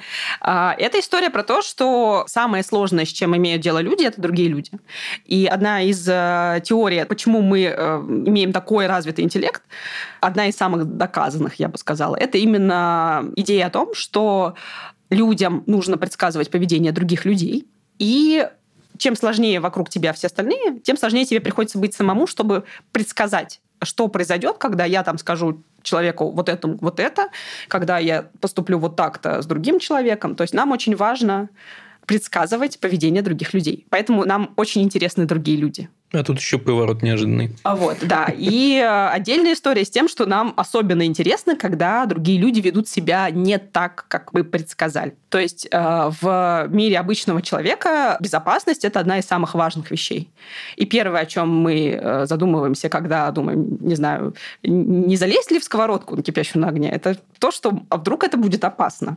И когда появляется вокруг человек, который делает это, видимо, не задумываясь о том, насколько это может быть опасно, нам интересно, что же у него в голове происходит. То есть это тот человек, поведение которого мы не можем предсказать, потому что, ну, о чем он думал-то? Вот, ну, как так можно было? То есть э, вся премия Дарвина, мне кажется, ее интерес вокруг нее связан именно с этим. Люди не понимают, да как так можно было и о чем эти люди думали. Вот мы не предсказали, и когда мы не предсказали чужое поведение, в этот момент чем-то нас мозг подкрепляет или нет? Он подкрепляет нас интересом в том, чтобы разобраться. Ага. То есть, э, когда у нас э, внутри, это то, чем я заканчиваю книгу, есть э, система, которую я назвала шилом, так несколько хулигански. И это система, которая, собственно, пытается предсказать мир, и которая фактически питает нас мотивацией и интересом к жизни. И фактически ее задача, во-первых, разобраться в том, как что устроено, и э, когда она видит, что какое-то предсказание, какой-то прогноз не сбылся, она прям цепляется за это и пытается разобраться вот в этом кусочке реальности, что же там были за дополнительные силы, которых мы не учли в прогнозе. Или как было устроено вот, изначально условия исходные, которых мы не учли. То есть мы пытаемся разобраться в том, почему наш прогноз не сработал и что нам нужно будет учесть в следующий раз. Это такая... э, То есть, когда наш прогноз не сбывается, мозг подкрепляет нас интересом в том, чтобы разобраться в этой ситуации, особенно если она по каким-то причинам кажется нам значимой. Интересненько. Слушай, а расшифруй Шила? Штучка для изучения логики окружающего в скобках мира.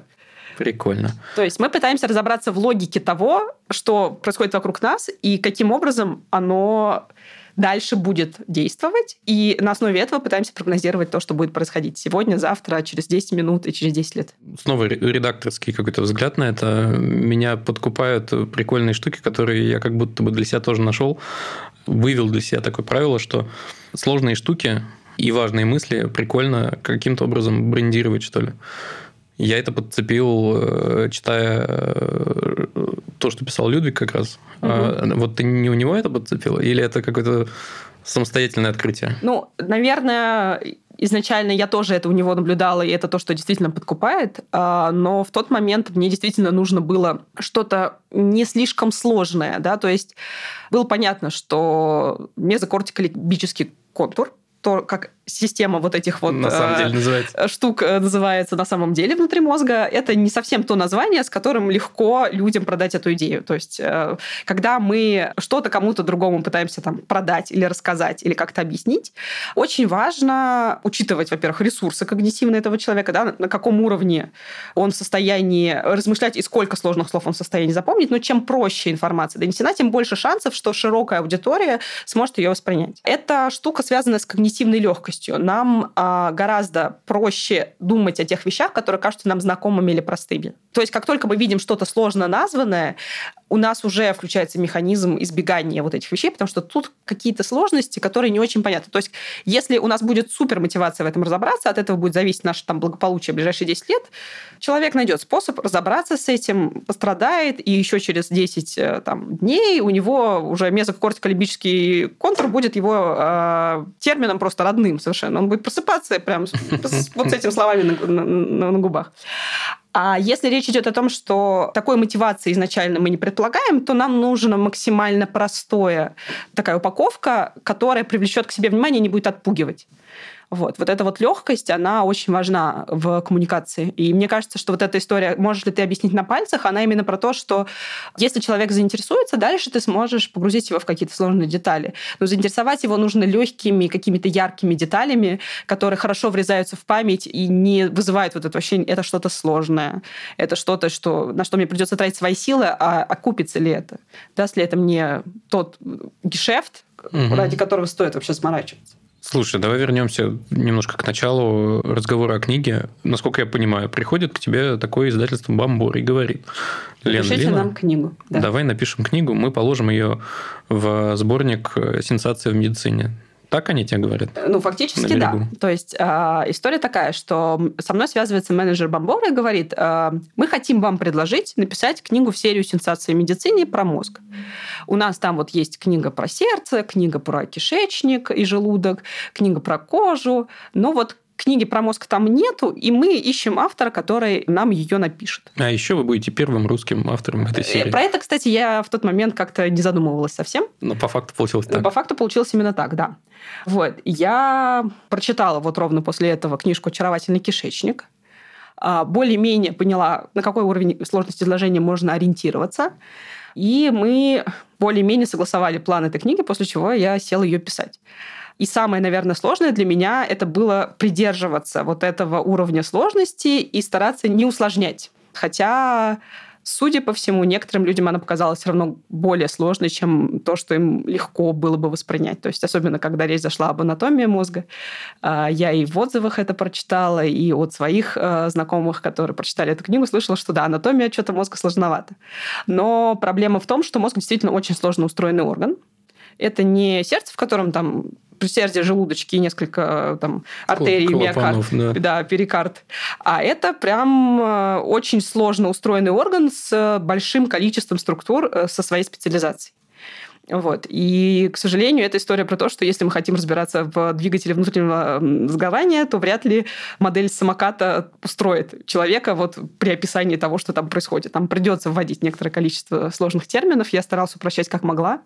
Вот. А, с другой стороны, мне кажется, что если людям сложновато вот эта история, то они могут просто пропустить эти главы, вот связанные именно с анатомией, и просто переключиться на то, что у нас происходит Блин, с памятью, слушай, движением и восприятием. Мега лайфхак. Я несколько лет назад позволил позволил себе не дочитывать книжки, и я так расслабился. Ну, вот э, тут, э, мне кажется, кстати, заключение там тоже достаточно интересное. а я, вкус. как настоящий хитренький, я к заключению-то прыгнул и прошил это, прочитал. Вот, да, заключение тоже очень хорошо. Ну, то есть я писала заключение введения последним, много думала о том, как сделать их максимально интересными, именно чтобы они как-то обрамляли книжку. Но по большому счету, главу по анатомии, если вам кажется, что все эти детали излишни, можно просто пропустить. А вот, э, например, главы про движение, про восприятие, про зрительные иллюзии, например, про память, это все достаточно интересно, на мой взгляд.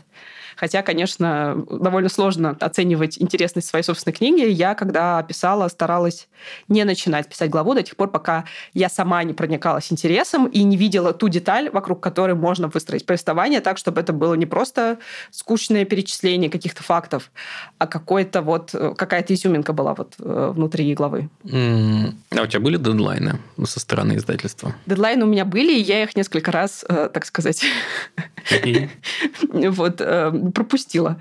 Изначально книжку мы говорили про нее в апреле 2020 года, и в договоре, который я подписывала с издательством, дедлайном значилось 31 декабря. Но к этому моменту даже менеджер прекрасно понимала, что книжка не будет написана.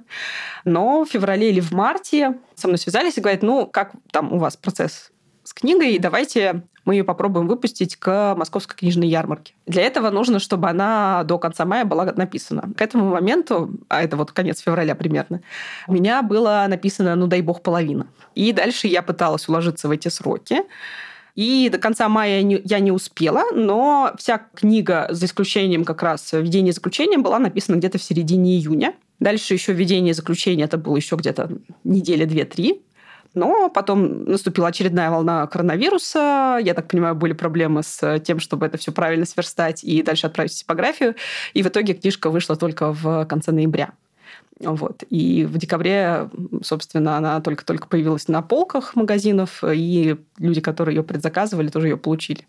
То есть фактически вот она сейчас еще свежая-свежая и только-только вышла. А ты над ней работала как-то систематически. Ты вообще человек, э, не знаю, усидчивый, или тебе нужно спринтами сесть, написать там треть, забыть на полгода и потом еще треть написать? Ну, как выяснилось, самый удобный для меня способ работы, он такой очень неспешный. То есть, если бы я писала книжку в комфортном темпе, возможно, она была бы лучше, но она бы заняла у меня года три, я думаю, вот так вот. Потому что самый для меня лучший способ работы с информацией – это сначала прочитать 30 э, обзоров статей каких-то там материалов, хорошенько про это все подумать, потом прочитать еще десяток, потом э, написать список вопросов, которые мне еще интересны, и покопать вот конкретно их.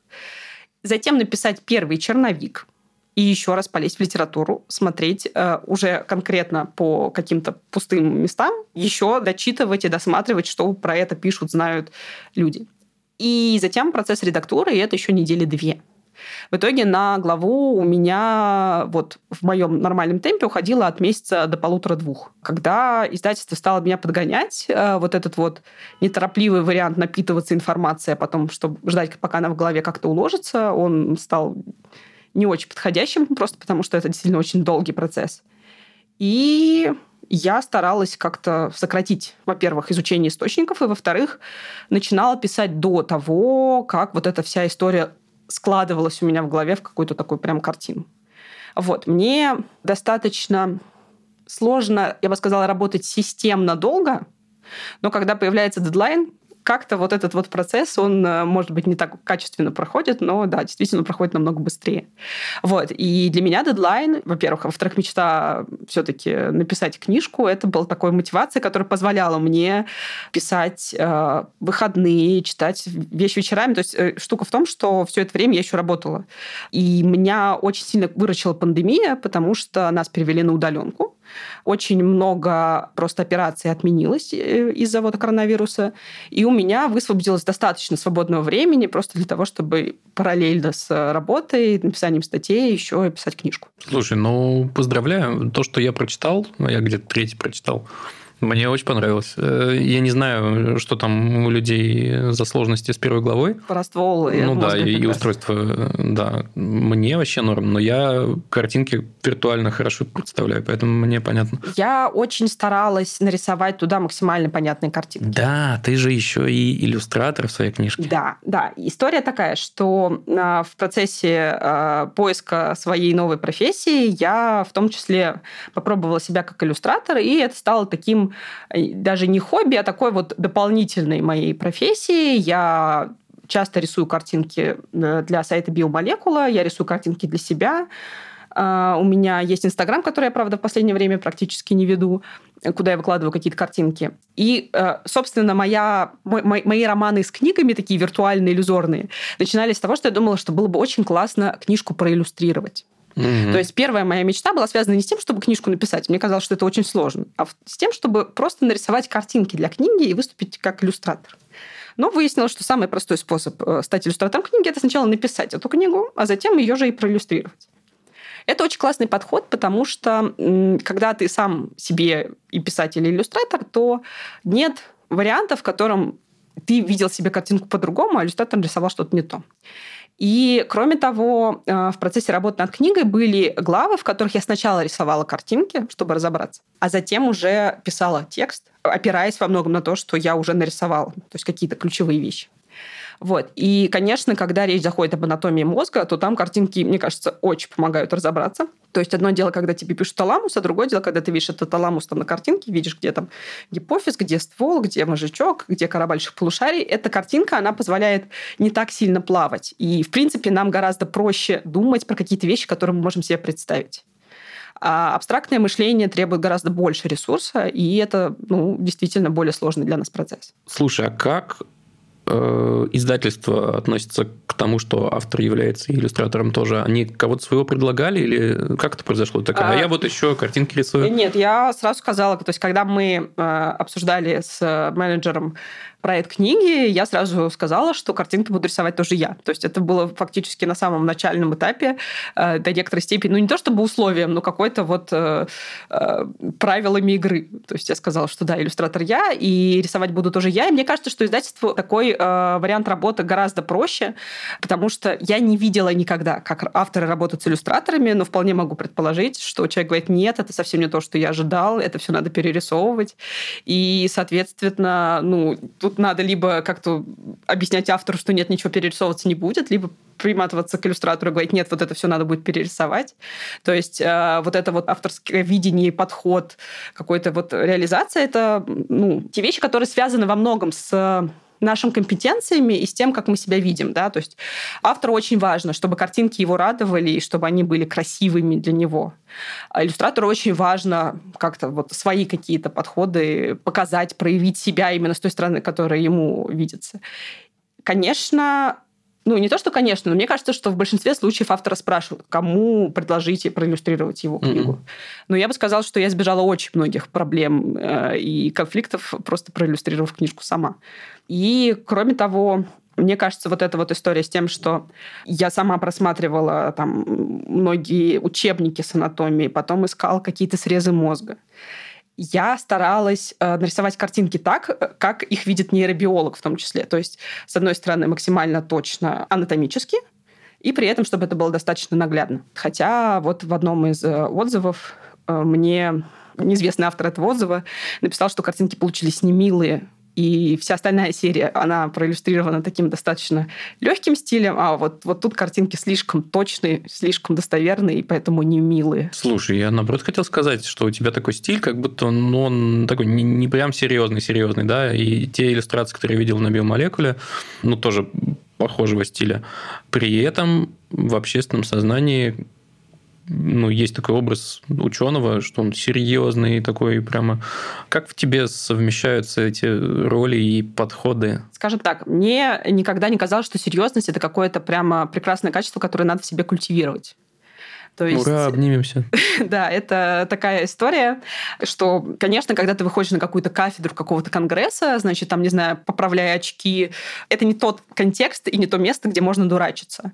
Но за пределами вот этих вот кафедр, даже в лаборатории, можно позволять себе какие-то шутки, какой-то творческий процесс, какую-то игру. И на самом деле часто интересные и необычные идеи возникают не в тот момент, когда мы максимально серьезно обсуждаем э, какие-то вопросы, думая о том, что о нас подумают, а когда мы начинаем играть, когда мы начинаем экспериментировать, как-то пытаться э, переставлять вот какие-то части и подумать, а что будет, если? И вдруг, а правда, а может быть, это и есть тот э, ключ, в, том, в этом ключе просто посмотреть на эти данные, например.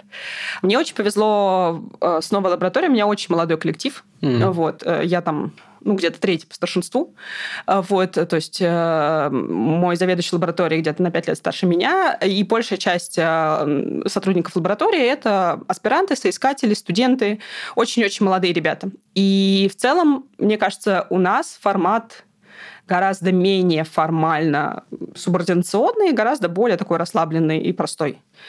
И я стараюсь в каком-то виде перенести вот эту коммуникацию в какие-то другие вещи, связанные с около наукой, с рассказыванием о науке, потому что наука страдает от того, что многие люди воспринимают ее как очень сложное, очень серьезное место, в котором нет ничего интересного. И для людей вот этот вот формальный сложный стиль, слишком громоздкие термины, много цифр, какие-то абстрактные графики — это максимально унылая ситуация. Это что-то, в чем не может быть интересно вообще ничего. И когда мы вот от этого всего отказываемся, говорим, а что там внутри, по сути, происходят очень крутые, очень интересные вещи, которые можно рассказать интересным языком, от этого выигрывают и ученые, и люди, которые что-то для себя нового узнают, и оказывается, что наука — это штука, которая может много чего объяснить. А просто нужно отказаться от терминов, действительно. А в этом смысле что-то меняется с течением времени? Вот сейчас 22 год грубо говоря, там 10-15 лет назад э, мне казалось, что э, там, ученый со сцены пошутить, э, ну, может, и мог, конечно. Но, во-первых, я не видел ученого на сцене раньше. Сейчас этого в инфополе намного больше. А во-вторых, я там вижу условного Нила Деграсса Тайсона, который может поугарать, а потом резко перейти к чему-то серьезному. И у меня нет сомнений в том, что он профессионал. Скорее наоборот даже. Мне кажется, что действительно ситуация меняется. Сейчас появилось много таких не совсем серьезных форматов разговора о науке. Есть вот это Pint of Science, кажется. Есть какие-то стендап-шоу для ученых, которые быстро, максимально просто пытаются вот в таком формате шоуменства да, рассказать о каких-то своих исследованиях. Там идет именно ориентирование на какое-то максимально яркое, доступное, образное да, подача информации. Кроме того, это проникает и отчасти в язык науки, но мне кажется, в русскоязычных научных источниках этого сильно меньше. Если смотреть на то, как написаны статьи в Nature Science, то это на самом деле не очень сложный язык. Это достаточно простые предложения, это активный залог, да, то есть там не то, что что-то сделано, а люди сделали что-то. Нам такие конструкции гораздо... Хотя там пассивный залог «будь здоров» используется намного больше, чем в русском. Так, на секундочку. Ну, наверное, но вот э, в... Но так, при этом ощущение, согласен. В топовых, в топовых журналах язык очень четкий и очень ясный, гораздо более точный и ясный, чем то, что можно прочитать в наших журналах, особенно в журналах около психологии, нейробиологии, где очень много вот сложной терминологии, сложно подчиненных предложений, цепочек, э, вот этого всего пассивного залога, вводных слов. Это все загромождает текст. Э, суть за этим нужно как золотодобытчики, промывай, да, вот этот да. песок, и оттуда вот какие-то зерна золота добывать. Но мне кажется, что у нас появляются и какие-то научно-популярные издания, в которых э, в том числе пробуют себя ученые. У нас э, появляются какие-то новые форматы. Мне кажется, что это придет. Просто потому, что, во-первых, у нас оборот информации стал другим. Она стала гораздо более быстро меняться. И в этом случае навешивать дополнительные какие-то сложности просто некогда. И кроме того, именно из-за того, что мы все гонимся за цитируемостью, больше шансов, что статью процитируют, если ее будет легко прочитать и легко понять. То есть мне кажется, что этот отбор, он будет происходить сам собой, просто потому что люди, которые могут быстро, доступно объяснить, не слишком углубляясь вот в эти вот грамматические конструкции, их будут больше цитировать, их будут чаще читать, их будут чаще приглашать выступить, и постепенно этот отбор будет происходить. И все от этого выиграют, наверняка. Да, это бог. Просто э, я еще вот хочу сказать, что выражение своих мыслей – это отчасти маркер твоей типа сложности. То есть это сейчас такой заменитель статуса и ума. То есть, если я смог э, сказать что-то такое, что никто не понял, то, наверное, я очень умный человек.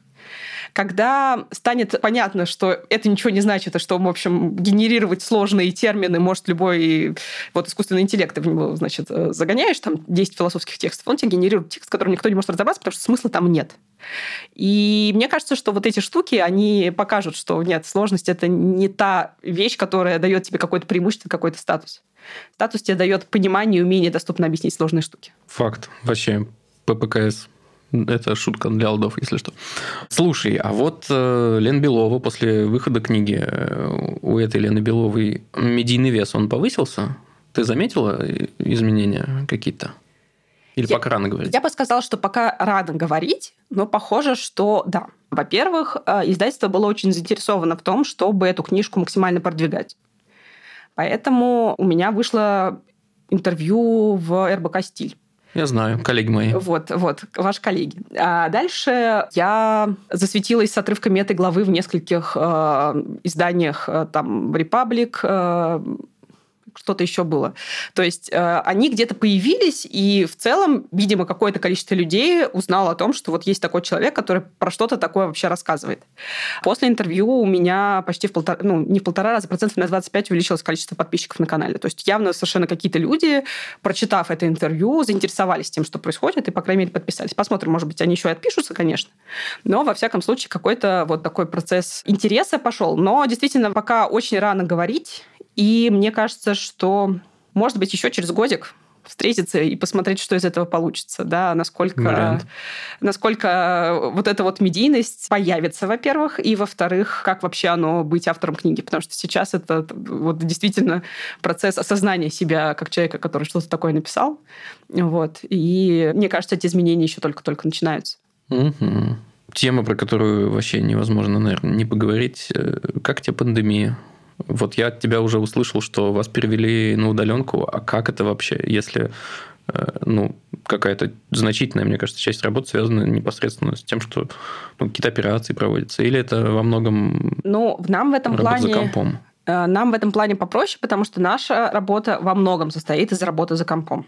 То есть э, после того, как мы данные собираем, дальше большая часть времени это вот их обработка дополнительная. Операций стало меньше, они все равно проводились в каком-то количестве. Очень сильные были ограничения на доступ в, даже не столько в операционную, сколько вообще в здание центра, в э, нейрохирургические комплексы. Ну, естественно, проверки ПЦР и все остального. Э, вот в Центре нейрохирургии Бурденко очень серьезно относились к пандемии.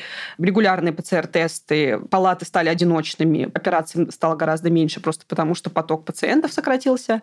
Но у нас копилось очень много данных, которые мы в этот момент э, продолжали обрабатывать, писать статьи, нам стало проще в чем-то даже, потому что высвободилось время для того, чтобы просто эти данные обработать, рассортировать, как-то вообще посмотреть, что у нас уже есть. А, что касается экспериментальной работы людей, которые работают на животных, э, то я так понимаю, что как только блокируется проход в какие-то экспериментальные лаборатории, все, работа встает. А многие наши коллеги, я думаю, пострадали гораздо больше за пандемию, особенно за первый локдаун, когда просто никого не пускали ни на какие территории, никаких авариев, там, экспериментальных. А как же, как же животные, их же кто-то там Нет, их, же. естественно, кормили, но одно дело кормить, а другое дело, как с ними работать. Это просто разное и количество людей, и просто mm. совершенно разные задачи. Что расстраивает в пандемии, это то, что отменились практически все конференции. Это та часть работы, которая, конечно, она такая представительская. Там есть возможность послушать коллег, немножко напитаться замотивировать себя сделать что-то. И в целом представление своей работы на конференции – это какой-то такой торжественный момент, к которому ты готовишься. Когда все перешло в онлайн, он как-то перестал работать.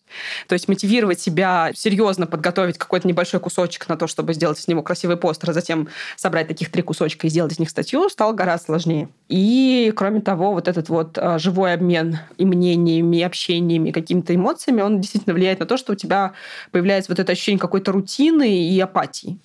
Вот. вот это вот самое обидное, что есть, и чего я жду с нетерпением, так это того, что появится, наконец, возможность есть на конференции и как-то общаться вживую. Вот это чего очень сильно не хватает. Да, именно поэтому мы сегодня в офлайне записываемся. Ура, ура. Да. А, слушай, а ты сама болела? Я болела. Я болела в мае после прививки достаточно легко, и я переболела где-то две недели назад омикроном. Тоже сравнительно легко, хотя один день 38 там с лишним у меня было, и, в общем, по-моему, даже я процетамол какой-то пила. Вот. На следующий день стало уже полегче. В целом, я бы сказала, что оделась легким испугом. То есть никаких серьезных осложнений у меня ни в первый коронавирус, ни во второй не было. Слушай, у меня примерно та же история, примерно, кажется, с той же хронологией вообще нормально все перенес. Э, тоже был вакцинирован, кстати. У меня вообще забавно попало. Я сделал первую часть вакцины, заболел, Потом мне пришлось подождать сколько-то времени. Я выздоровел. Еще сколько-то времени, ну, какой-то гэп. И потом говорят, ну, ладно, давай. И получай свою бумажку. вот. Так вот, э, единственная побочка... Ну, хорошо, запахи у меня исчезли в тот первый раз. У меня, Вер... кстати, на, вот на полдня у меня пропали Вернулись. запахи, да. Не, у меня было, наверное, недели две.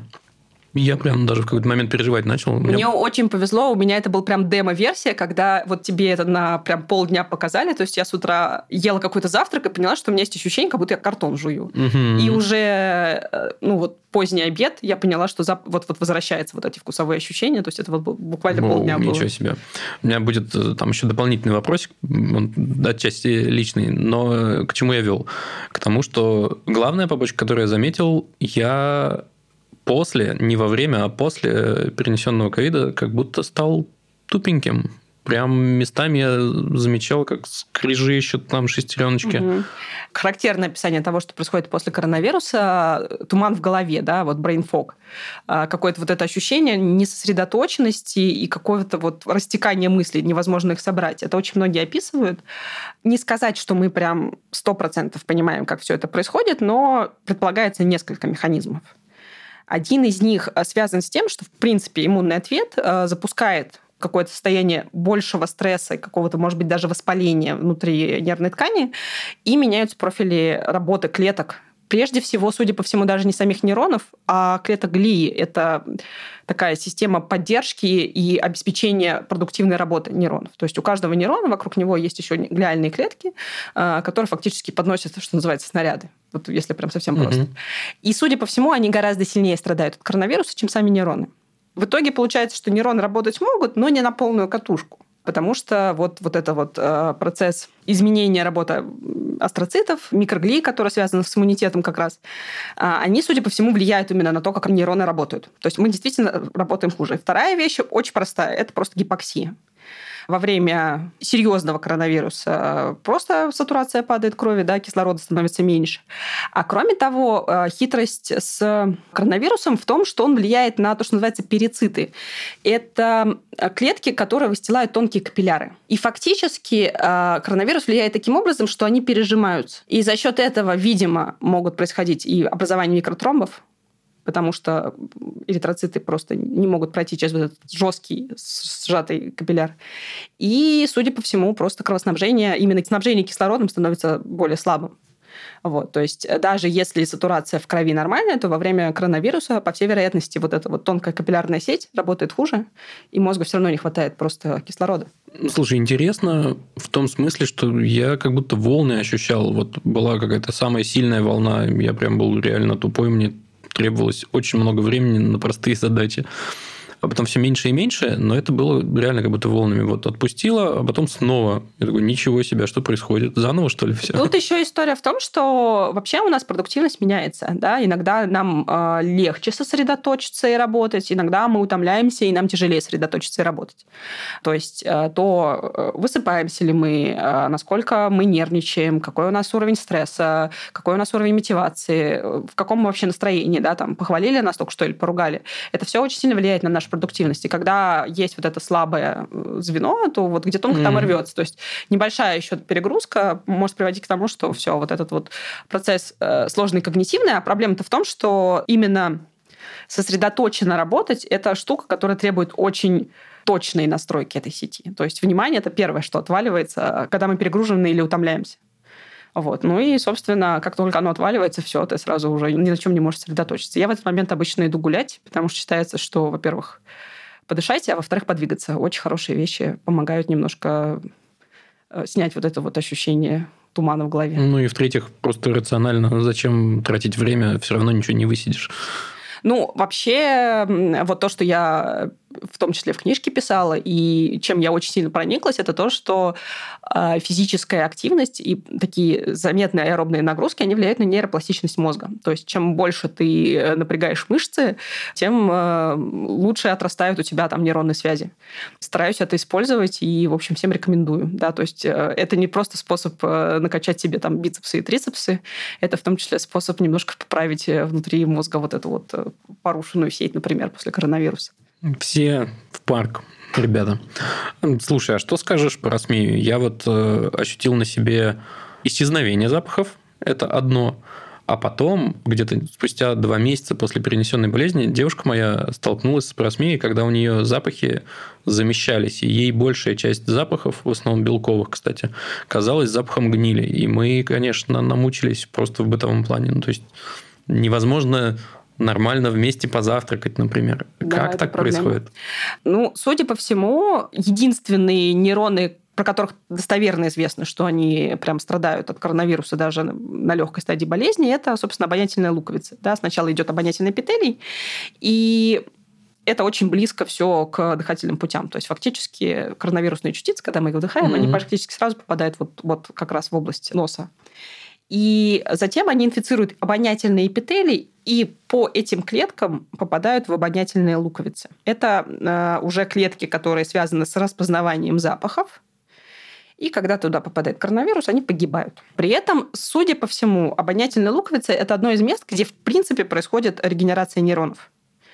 То есть на место одних нейронов могут вырасти другие. Но, судя по всему, у некоторых людей поражение настолько сильно, что у них до сих пор не восстановили запаха, и, судя по всему, это необратимо. То есть, условно говоря, вирус, видимо, смог поразить не только нейроны, но и клетки предшественники нейронов, да, те, которые должны превратиться в нейроны. Mm-hmm. То есть вот этот пул уже был выбит. А если он выбит не полностью, то постепенно обонятельные нейроны восстанавливаются. Но они восстанавливаются не сразу, и могут восстановиться не все. И, судя по всему, мы вообще не то чтобы очень хорошо понимаем а, вот весь процесс восприятия запаха, да, из чего он состоит.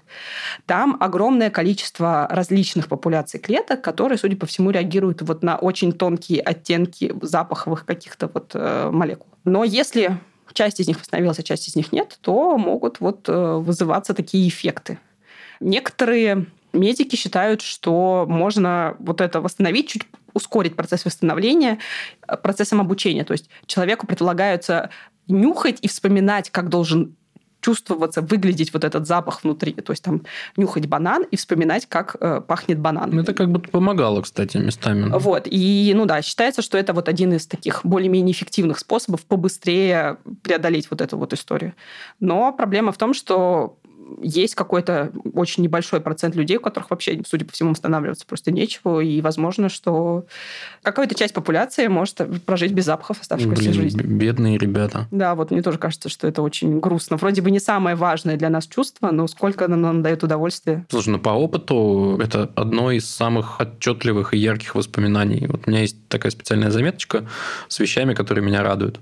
Я к ней периодически обращаюсь, и я там посмотрел на нее и понял, что там многое про запахи. У меня запах – это способ вспомнить какие-то очень из детства воспоминания. То есть я, например, mm-hmm. вот запах хлорки вот этой бассейной дает мне возможность прям сразу вспомнить довольно ярко вот это воспоминание первого бассейна, в который я ходила. И есть какие-то вот медицинские запахи, которые с чем-то связаны, или какие-то запахи кухни и готовки, которые тебя могут перенести куда-то там, не знаю, в деревню к бабушке. То есть такое ощущение, что запах – это один из способов вот именно такого контакта с воспоминаниями. Да, мне тоже так кажется. А, слушай, а все-таки почему, ну, из того, что я почитал в инете, Wiecie, как будто бы при просми у всех вот этот запах гнили. Почему не фиалок, черт побери? В чем прикол такой? У меня такое ощущение, что неприятные запахи, они более простые, да, то есть А-а-а. там, чем э, запахи вот эти вот сложные. То есть сделать из приятного запах неприятный можно просто перебухав каких-то веществ. Про это лучше говорить с какими-то людьми, там, флейвористами, да, вот эта пищевая химия, когда люди, например, пытаются в йогурте сделать запах клубники идентичный натуральному. Вот но насколько я себе это представляю, там действительно очень важно тонко подобрать вот эти вот пропорции запахов, потому что стоит чего-то одного перебухать, и вместо приятного запаха мы получим очень неприятный. Вон оно что. Слушай, у нас постепенно заканчивается время, но я, конечно, не могу не задать несколько вопросов от подписчиков наших. Я не знаю, как ты отнесешься к этому вопросу, он довольно такой абстрактный, что ли. А, но что бы это ни значило, некто из нашего чата, из наших подписчиков спрашивает, как обуздать свое подсознание. Ты можешь как-то на это ответить? Ну, подсознание – это очень, конечно, не конкретный термин. Я так полагаю, что у человека вопрос с тем, что делать со своими эмоциями. Обычно мы воспринимаем как э, проделки нашего подсознания, например, какие-нибудь, я не знаю, там вспышки ярости или апатии или какого-то отчаяния, да, то есть когда э, все у нас там хорошо, у нас какое-то более-менее ровное состояние, а вот э, когда начинаются какие-то такие эмоциональные перепады, это очень часто человек списывает, что вот я вроде понимаю, что все хорошо, но что-то мне все равно плохо. Тут нет простого ответа, особенно исходя из того, что мы не знаем, что конкретно имеется в виду. Вот. Но как минимум стоит признать, что, судя по всему, есть какие-то вокруг вещи, которые человек не очень сам для себя воспринимает, хотя, может быть, отказывается признать это. То есть это очень часто история про какие-то подавленные эмоции или про то, когда человек пытается не обращать внимания на что-то, что ему очень сильно мешает, раздражает. Но оно обязательно проявляется вот само по себе все равно. То есть какие-то и перепады настроения, и какой-то, например, чувство отчаяния или нежелание что-то делать, сопротивление, очень часто говорит о том, что человек сам себе врет относительно того, насколько все хорошо. И, может быть, стоит для начала признать, что все не очень хорошо, и подумать, где же, собственно, те ситуации или те там какие-то раздражающие стимулы вокруг происходят. И, может быть, сначала честно признаться себе в том, что что-то тебя раздражает или что-то тебя обижает, или что, в принципе, ты ожидаешь, что с тобой там кто-то по-другому будет себя вести. И для начала признать, а потом уже подумать, как этого добиваться. Звучит логично. У нас всего три вопроса. Второй такой. Э, как ты относишься к крионике? Есть ли у нее серьезные перспективы в ближайшие лет 30? Почему именно 30, не знаю. Или это останется фантастикой и способом заработать денег? Можно я немножко прокомментирую сразу? Насколько я понимаю, весь прикол крионики в том, что мы ну, можем заморозить все сразу, а, а не послойно. Я правильно понимаю? Ну, прикол крионики в том, что мы можем заморозить, а потом разморозить, и все станет... Заживем, как было. Да. Вопрос в том, что мы не заморозим. Не, не кашицей, это же антифриз. А, то есть да. там, по идее, а, идет заморозка с добавлением чего-то такого типа антифриза, чтобы не образовались кристаллики льда, которые могут разрушить э, ткани. Мне кажется, проблема даже не в этом. То есть, э, предположим, мы можем даже заморозить все клетки организма так, чтобы они остались целыми. Но если говорить про мозг, то мы не знаем пока способов запустить в нем обратно активность. То есть главная история в том, что мозг — это структура, которая постоянно активна. И, условно говоря, одна из теорий сознания предполагает, что сложность нашего вот этого опыта и субъективного восприятия связана именно с тем, что следующее состояние очень сильно зависит от предыдущего, и оно как бы мало предсказуемо. То есть вот каждое следующее состояние, оно меняет всю сеть. Я сейчас очень криво это объясняю, но проблема в том, что мы генерируем какое-то количество внутренней активности и паттернов этой активности, которые каждая предыдущая стадия влияет на следующую. Ну, Если... короче, как движок с тактами, да, там, да, без да, одного да. другой невозможно. Да, да, да, да, да. Как, отключив этот механизм, включить его заново, исходя из того, что это не движок с восьмью цилиндрами, а это движок с 80 миллиардами цилиндров. Да уж. Вот как запустить движок, чтобы 80 миллиардов цилиндров э, заработали в правильном такте, это не совсем та задача, которую, мне кажется, можно решить за 30 лет, хотя я была бы рада ошибиться. Слушай, какая интересная мысль. Я вот так к этому не, не подходил. В том смысле, что перезапустить действительно сложно. Э, мне За, кажется, загрузчик главное, это не, не Главная существует. проблема именно в том, что мы можем э, все остальное запустить. Мы можем оживить э, клетки кожи, клетки мышц и всего остального. Мы не сможем оживить клетки мозга оживить в том плане, чтобы их активность после заморозки была сопоставимо с той активностью, которая была до. О, какая вообще... Я пытаюсь себе просто представить, э, удивительно. Окей, okay, the last one. Um, выражается ли как-то лень на нейробиологическом уровне? Если да, то есть ли какой-то лайфхак, как перестать лениться? Ну, типа таблеточку принял, и ты молодец. Ну да. Ну, конечно, да. Поиски волшебной таблетки – это очень такой благодатная, по крайней мере, для маркетинга история.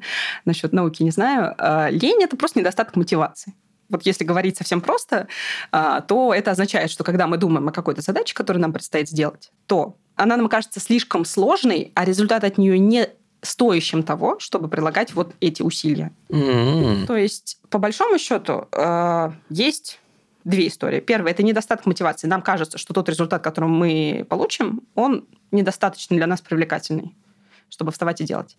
Второй момент. Результат нам кажется достаточно привлекательным, но процесс кажется настолько сложным, что мы не очень понимаем, как за него браться. То есть, там, когда речь зашла о написании книги, мне очень сильно помогло то, что мы изначально с менеджерами проговорили примерное содержание. Потому что ровно в тот момент, когда это была не просто «напишите нам про мозг», а давайте вы нам сначала расскажете про анатомию, а потом вот про то, как устроено это, про как устроено то, позволило мне разбить очень сложную задачу «напишите нам про мозг». Это библиотеки томов всего на свете. А теперь вот просто о том, как мозг устроен, просто о том, как устроено движение, просто о том, как устроено зрение. Вот в этот момент эта задача стала для меня понятной и подъемной.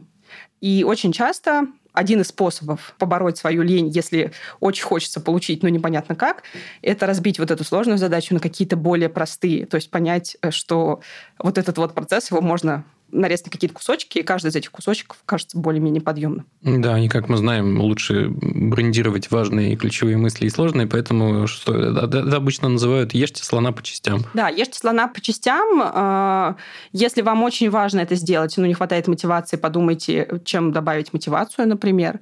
Никакого прям супер лайфхака нет. Просто разбирайтесь с тем, что вы вообще хотите от этой задачи и насколько вам, правда, кажется привлекательным то, что вы получите. Может быть, э, если речь идет о каких-то рабочих процессах, первый момент э, – договориться с какими-то другими людьми, что они вам дадут какой-то дополнительный бонус, например. Там, окей, я сделала вот эту вот сложную штуку, но давайте вы мне премию выпишите или там командировку отправите, интересно. А второй вариант – это, например, делать процесс более интересным. То есть, окей, мне все уже обрыдло, я знаю на 100%, что я получу, мне не интересен результат, но, может быть, мне интересно что-то новое попробовать в процессе. Это тоже может быть дополнительной мотивацией. И как вариант, если лень связана не с тем, что задача очень сложная, а с тем, что задача очень скучная, надо развлекать себя во время да, процесса выполнения. Тоже подписываюсь под каждым словом. Создавать интерес – это вообще Да, да, да. Создавать стоит. интерес, экспериментировать. А, это как раз одна из историй, которую мы когда-то обсуждали с Людвигом Быстроновским, что когда речь заходит о корпорациях, то там главный добродетель – это предсказуемость. Круто, когда мы поставили какие-то сроки и все сделали в эти сроки. Психика человека работает совершенно иначе. Нам не круто, когда мы поставили сроки, и все сделали в эти сроки. Нам скучно. Mm. И очень важно э, понимать, каким образом внутри вот этой корпоративной этики, где предсказуемость это очень круто, что нужно туда добавлять, какие еще ингредиенты, чтобы работать на психику человека, где предсказуемость это не круто как только человек э, хорошо понял свой арсенал задач, ему становится скучно. Ему скучно делать предсказуемые проекты в предсказуемые сроки. И вот мы ловим ту самую лень и проблемы с мотивацией, и дальше вот эти головные боли все. И это принципиальный конфликт корпоративной культуры и психики.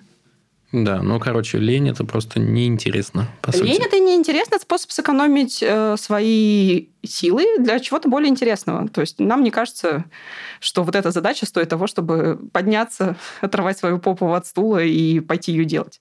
Нам недостаточно награды. Угу. Что, отличный финал, мне кажется. Ребята, мы, оказывается, не ленимся, мы просто... Экономим ресурсы. Да, экономим ресурсы. Чтобы как бы не лениться, давайте проектировать сами себе интерес.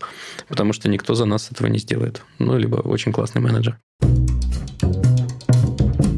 Лена, спасибо тебе большое. Спасибо за приглашение, мне было очень интересно пообщаться. Мне тоже взаимно. А, ребята, ставьте лайки, оценки, рассказывайте про подкаст друзьям. Напоминаю, что у нас есть Patreon. Напоминаю, что у нас есть супер, ультра, мега чат в Телеграме, где сплошные котики а, в смысле, участники, котики. Вот. И что, до следующего раза. Не знаю, когда выйдет следующий спешл, но он точно будет. Всем пока. Чмоки.